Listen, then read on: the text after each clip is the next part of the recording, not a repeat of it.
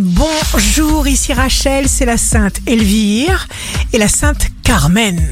Bélier, vous ne nourrirez pas de rancune car vous ne voudrez plus gaspiller ni votre temps ni vos forces. En revanche, vous ferez preuve de pure générosité, soit par la parole, soit par un geste simple ou une attention particulière. Taureau, les finances vous permettront que tout aille pour le mieux dans le meilleur des mondes. Supprimez ce qui ne fonctionne pas radicalement. Gémeaux, des difficultés incontrôlables viennent perturber votre douce réalité. Cancer, vous êtes en accord avec vous-même, dans la tourmente. Vous vous acceptez tel que vous êtes et surtout vous vous respectez. Lion, vous allez voir votre vie devenir plus facile dans bien des domaines. Vierge, vous vous aimerez assez pour aller vers vos désirs et écouter votre cœur. Balance, signe amoureux du jour. En amour, vous allez préserver avant tout la qualité de vos intentions et leur force.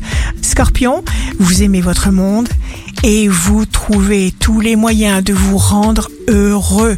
Sagittaire, obéissez à votre instinct.